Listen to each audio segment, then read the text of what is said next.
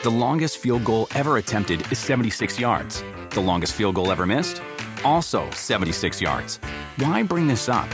Because knowing your limits matters, both when you're kicking a field goal and when you gamble. Betting more than you're comfortable with is like trying a 70 yard field goal. It probably won't go well.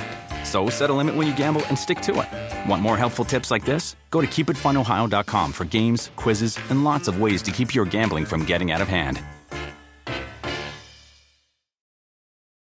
Remember the Thai cave rescue? What about the mission depicted in Black Hawk Down or the epic rescue shown in Captain Phillips? You've probably heard of all of these, but did you know that U.S. Air Force Special Warfare played a pivotal role in all of them? These airmen are the most highly trained warriors on the planet. Other forces like the SEALs and Army Rangers call on them to provide skills no one else can. Not many people make the cut, but if you think you can, visit airforce.com to learn more.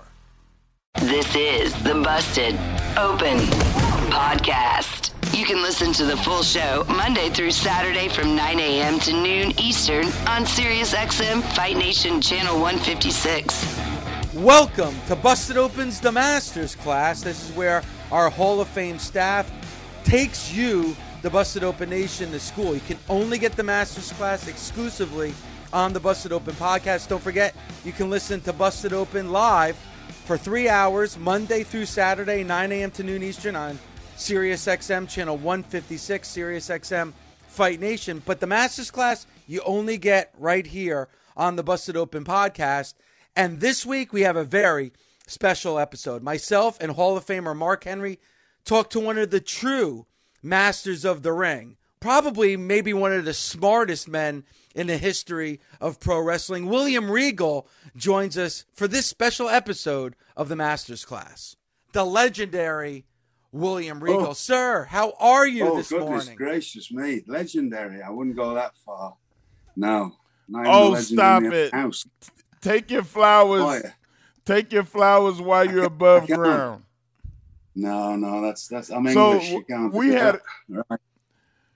Mr. Regal, you and Dave LaGreca suffer from the same thing. Was that and that is insomnia? not being able it's it's a good thing though. It's it's it's, it's humbleness. It's, it's being um it's being respectful to not pat yourself on the back so much. But Oh, you no, guys no. both both you guys need to accept the pats on the back every now and then. You do a great job. You've mentored me and, and hundreds of other guys, probably thousands, that wouldn't have the life that they have without some of that tutelage. We had a good conversation the other day, and I came Yes, away from that conversation going, there needs to be more men like William Regal in the business because you're a straight shooter. If I'm not doing something, you're going to tell me, Mark, that was the shits. You do you, you need to do better. And there's nothing wrong with that. A lot, a lot I can take it. that. You would say it a lot more polite and respectfully. Yes, I would. Yeah. But yes. I'm just saying that there's nothing wrong with criticism, and you give criticism better and in a like Dusty Rhodes. You and Dusty were the two most creative way, um, like you're the, you mentally were able to get into guys' heads and go, "Hey, if you change this and you do this, like I can't make you do it, but if you do it on your own, this is this would be the end result, greatness."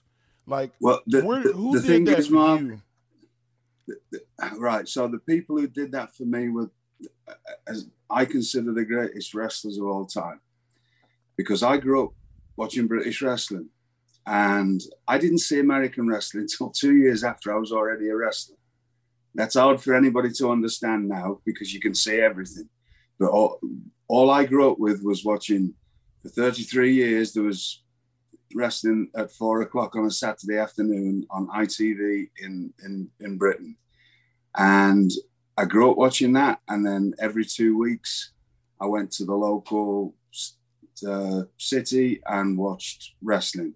And in the summer times, wherever we went on, on like day trips or vacations, my, my father took me to see wrestling. So once I got in the, the, the wrestling game, I went through starting when I went through in Blackpool at, at the fairground and stuff. And then by the time I was 17, I got introduced to a fellow called Marty Jones, who was without doubt one of the pioneers of, of modern day wrestling.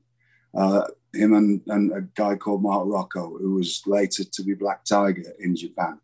And it, so that started there. As soon as I'd gone through training, getting retrained by Marty when I was 17, by the time I was 18, having his sort of name on with me that I'd stuck it out with him because he it didn't it wasn't a you know he, he was trained by Billy Robinson from when he was six right? He was he was very much um, put through the ringer. And so that led to Fit Finlay and a guy called Pete Roberts and Terry Rudge and Dave Taylor and it, this incredible array of people that gave to me and taught me sometimes just life lessons, sometimes hard lessons. But I was around and wrestled the best people you could possibly wrestle from being 18 onwards. Then I, I sort of grew to be, you know, I, I went when I was 17, I was wrestling full time. I went from being five foot 11 and 170 pounds to being six foot three and 170 pounds in six months. And so I was all like arms and legs, but I grew to be tall and, and become a heavyweight. And by the time I was 20, Dave Taylor's, you know well, uh, and then Terry Rudge and Pete Roberts and Tony St. Clair and all these people that were great British heavyweights, and, and then people like Fit and, and, and all these people, they put me into going all over the world. So I, for, from 20 to 24, I went everywhere because they went everywhere. They used to take those kind of fellas to other countries to uh, give the, they used to say, give, give the job credibility. So you, if you put those kind of solid British heavyweights on, which Billy Robinson sort of came um, to America and, and brought that um, and, and, made it popular, that kind of style, you had to be able to do that. But without all those fellas helping me, I wouldn't be here today. There's a lot of people. I, I go on and on. We haven't got time for that now. There's many, many people that helped me in that, you know, first part of my career. And I've just naturally liked that anyway. But I've always felt if I don't do that, and I won't force it on anybody, I'm not going to go up and, um, you know, if they want to ask me, yeah. um, I, I, I don't think I'm doing my job right. I, I, I just, uh, it, it's not about getting getting anything out of it. And you know, Mark, I don't want thanks for anything. I've, I've, never asked anybody. I walk away if you try and thank me. I get embarrassed. It's just the way I am. You, they, I don't need thanks for anything. But and and people think that I do a certain style. No, I grew up doing all kinds of different stuff. I really wanted to be when I was sort of 17. I wanted to be like a hard hitting what is called cruiserweight now, because that's what Marty Jones and Mark Rocco and, and early Fit Finlay were. They were like, you know, they weren't heavyweights. They, you know, they grew uh, uh, different, different like Marty and and, and uh, Fit grew to be uh, bigger guys, but they weren't at first. And they used to go, well, I just didn't have the skill set for that. I just didn't have the athletic ability but luckily I grew to six foot three and, and I got bigger and, you know, and, and I was a mad conditioning freak. So I trained and, and did all the squats and the push-ups and whatever. I got to where I, I could do that. I sort of work like those, like more like it. There was a thing we used to have. Terry Rudge taught me this. All wrestlers should wrestle like a big cat, right? Um, and there was strict weight classes in Europe. There was lightweights, and for every every like every weight class, there was a British Championship, European Championship, World Championship. So there was lightweights, middleweights, heavy middleweights, heavyweights. Um, and he said that lightweight should wrestle like a cheetah, middleweight should wrestle like a panther, heavy middleweight should wrestle like a tiger, and heavyweight should wrestle like a lion.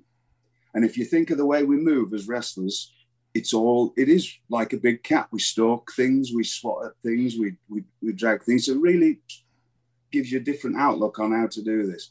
So I wanted to be. I, I tried to be more like a tiger cross lion because that's all I could do. I couldn't quite go the full Tiger route of doing all the hard hitting cruiserweight. So I just couldn't do it because I couldn't do, you know, I just wasn't that kind of, I haven't, I haven't got that build. Nimble. But yeah, I'm not nimble. No, not nimble at all. But you know, I can.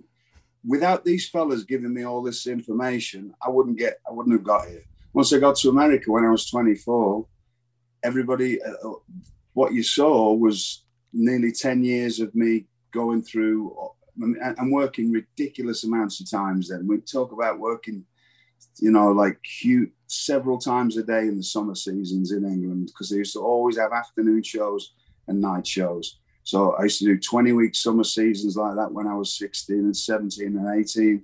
And then again, it just work, work, work, work, you know, 200. So I was, I was a lot away of from reps. England. A lot of reps. I was away from England in 1992 for nine months. Um, and it, Wow. it's it's just constant work and and and that was and then worked in England for three months at like seven nights well I wouldn't say seven but between five and seven nights a week so was just reps but also reps against the best people that, that not only Europeans but because there was such a thriving scene there Japanese guys and and people from all over you all over the world really all, all sort of came to Europe and we so I have that and I don't feel right because they I wouldn't be here without them without giving back. And that's that's been my whole thing. Again I won't ever go up to anybody and say look hey, let's backtrack the last 10 years that's been my job you know that I've, uh, it, the, there's so much I, I I can do but the one thing I would do is every time you came to the curtain because that was what I was told to do if you were in NXT I'm the person telling you maybe you want to work on your pins. You know, yes, that was a great match, but maybe you want to work on your pins. Maybe you want to work on, you know, your strikes. And so that was a job then, but I'd still do it very politely. If that's not my job, I'm still going to do that anyway. If you come to me and ask me for any advice, plus I'll give you 10 years worth at a minimum. If I can, in an hour, I can give you t- save 10 years of your career by telling you not what to do. Just don't do a load of the things that I've done and made mistakes so I can catch you up. So you can save 10 years of my 30 year wrestling career by just asking me not what to do. I can quickly fill you in. And it's whether you want to listen or not. Wow. But then if you want to really stick around, you've got to, then you've got to put up with me, like showing you why you do this, why you do that. You know, at the end of the day, wrestling can be all kinds of different styles. But you've got to remember, in, this is again only my opinion, you are a portraying a trained professional fighter with instincts. Doesn't matter what style you do. That's what professional wrestlers are. And if you go in with that mindset and then add your your skill set, it can it can add to that, right? If, if that makes any sense. Doesn't matter if you're doing comedy wrestling, doesn't matter what perfect style of wrestling. It's just that you still should go in there with the mindset of being a trained professional fighter with instinct, and that's what I do is detail. So I, I, that's what I like to do. So it's a long answer to a, a question, but yes. So, uh, and, and I can talk for days. Another thing I can do, and it's this is the one thing I say about myself, and you know this, Mark. I can read people quicker than they wish I could. It's uh, it's just one of my skills, right?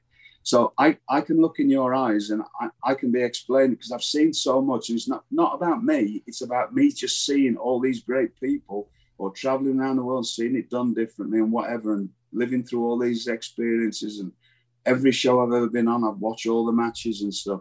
I can see in your eyes when I'm talking to you whether you are going to eh, whatever whatever way I'm trying to explain something, whether it's it's clicking with you. And I never try to say anything to anybody, and I say I have at least five five different ways of putting it to them, and five different ways that I've seen it done. So, because not everybody retains information the same way. So if I see them and, and I'm looking in their eyes and they go, "That's not clicking with them," okay, and then I'll just give them I'll I'll give them another example from, "Oh, I saw this fella do this or this lady do this when I was there," and all of a sudden you see the sparks going off, right? And they're okay. So we, we get Wow. the same message, um, but that's what I, I have a strict rule about that. I will never say anything to anybody if I don't have five different ways that I've seen it done. So we get there eventually. Does that make sense? It makes a lot of sense. And, It makes and, perfect sense. And Mark, you know, because I've, uh, obviously, sir, this is the first time that we've met or ever spoken, and I obviously yes. know your reputation of being a teacher and being a mentor. Your explanation, now I understand why. Because it takes a great teacher and a great mentor to know and to to look into somebody's mm-hmm. eyes and see that something's not clicking and it's not it's not getting through. And then finding another way another path to get that message across. And it seems like that's definitely it, it a gift time though. that that's the thing that uh, with Daniel Bryan and, and, and people who have been around me that's the thing though. I, it, I'm not a good start start from scratch trainer my my brain is going at million miles an hour when it comes to wrestling. And so I, am going there'll be somebody after. Hang on. That's okay. How dare you call when I'm trying to make a call? Oh, dear me. anyway, um, it's um, my brain's going a million miles an hour. So people need to be really at, at least somewhat trained before I start talking to them because it's it's over their heads you, you can't blame they, anybody. They won't for, get it. For being, yeah, where they are, right? And and I'm not a, I'm left-handed, and I don't know my left from my rights, so I, am not good at explaining.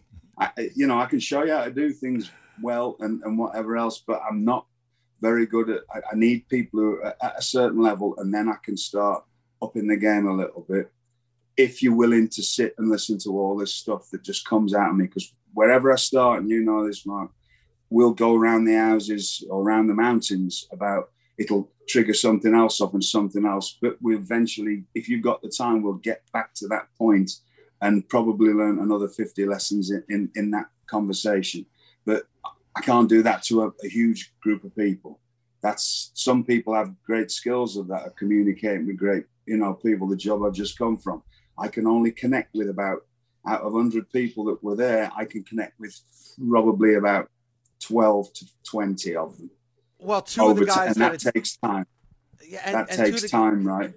Yeah, and two of the guys that have definitely clicked for it ha- would be Moxley and and yes. and Bryan Danielson that you're working with now in AEW. I think so. Yeah, I'd like to think that yes, because Bryan, especially because he came uh, 22 years ago now. In fact, uh, just last month, March, will be 22 years. Wow. I, he, he, came, when I came back to the WWE in, in 2000, um, for the first six months, I was in Memphis at the developmental system.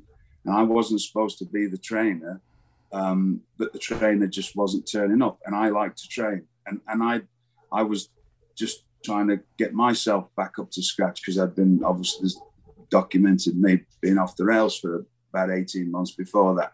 Um, and they turned up in my life. Um, it was, um, you know, a group of guys that had just come from Shawn Michaels school, and Bryan being one of them. And I saw him have a match with Brian Kendrick on the first night that I met them, and I'm like, wow, these fellas have, because they were the guys that were they'd been trained by at Shawn school, but they also had this education of watching Japanese wrestling and they're just doing this stuff and they're wrestling like there's a term like that. Sometimes I, I think that's missing a bit nowadays. They were wrestling like they were hungry.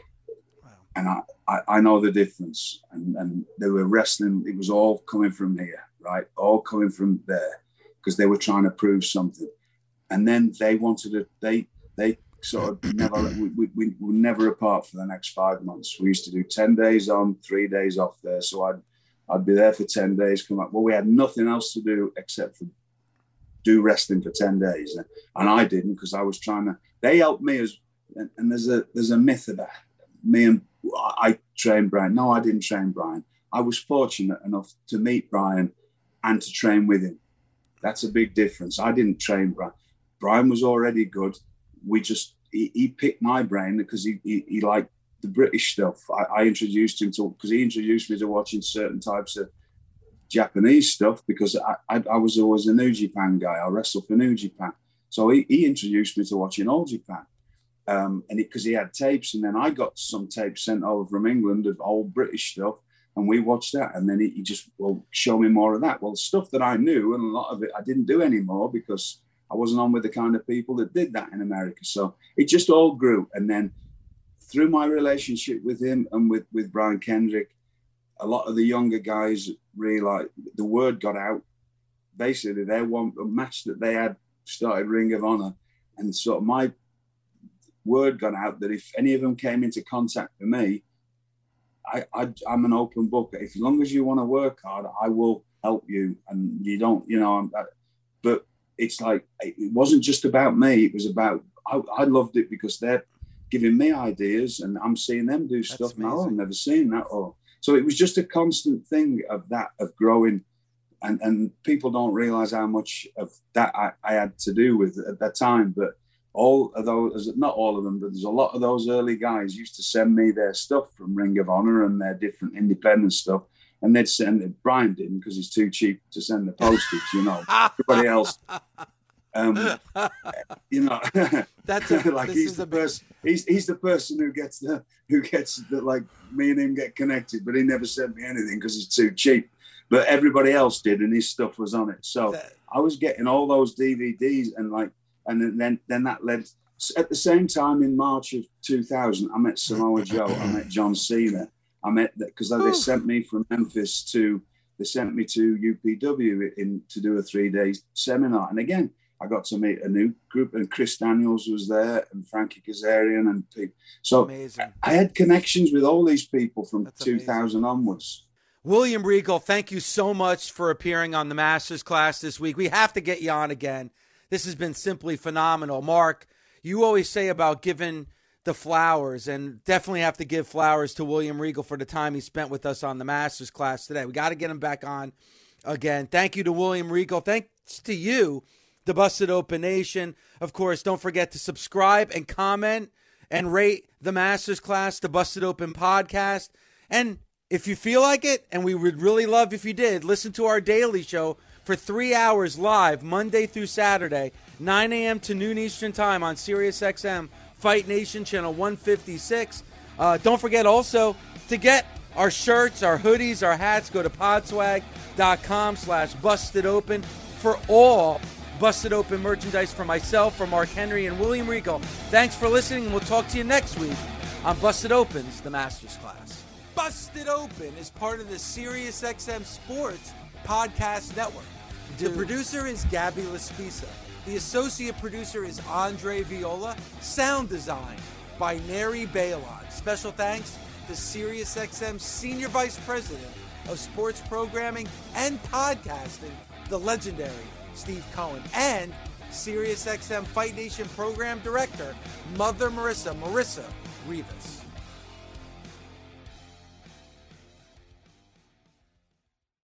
Reese's peanut butter cups are the greatest, but let me play devil's advocate here. Let's see. So, no, that's a good thing. Uh, that's definitely not a problem. Uh, Reese's, you did it. You stumped this charming devil. The longest field goal ever attempted is 76 yards. The longest field goal ever missed? Also 76 yards. Why bring this up? Because knowing your limits matters, both when you're kicking a field goal and when you gamble. Betting more than you're comfortable with is like trying a 70 yard field goal. It probably won't go well. So set a limit when you gamble and stick to it. Want more helpful tips like this? Go to keepitfunohio.com for games, quizzes, and lots of ways to keep your gambling from getting out of hand.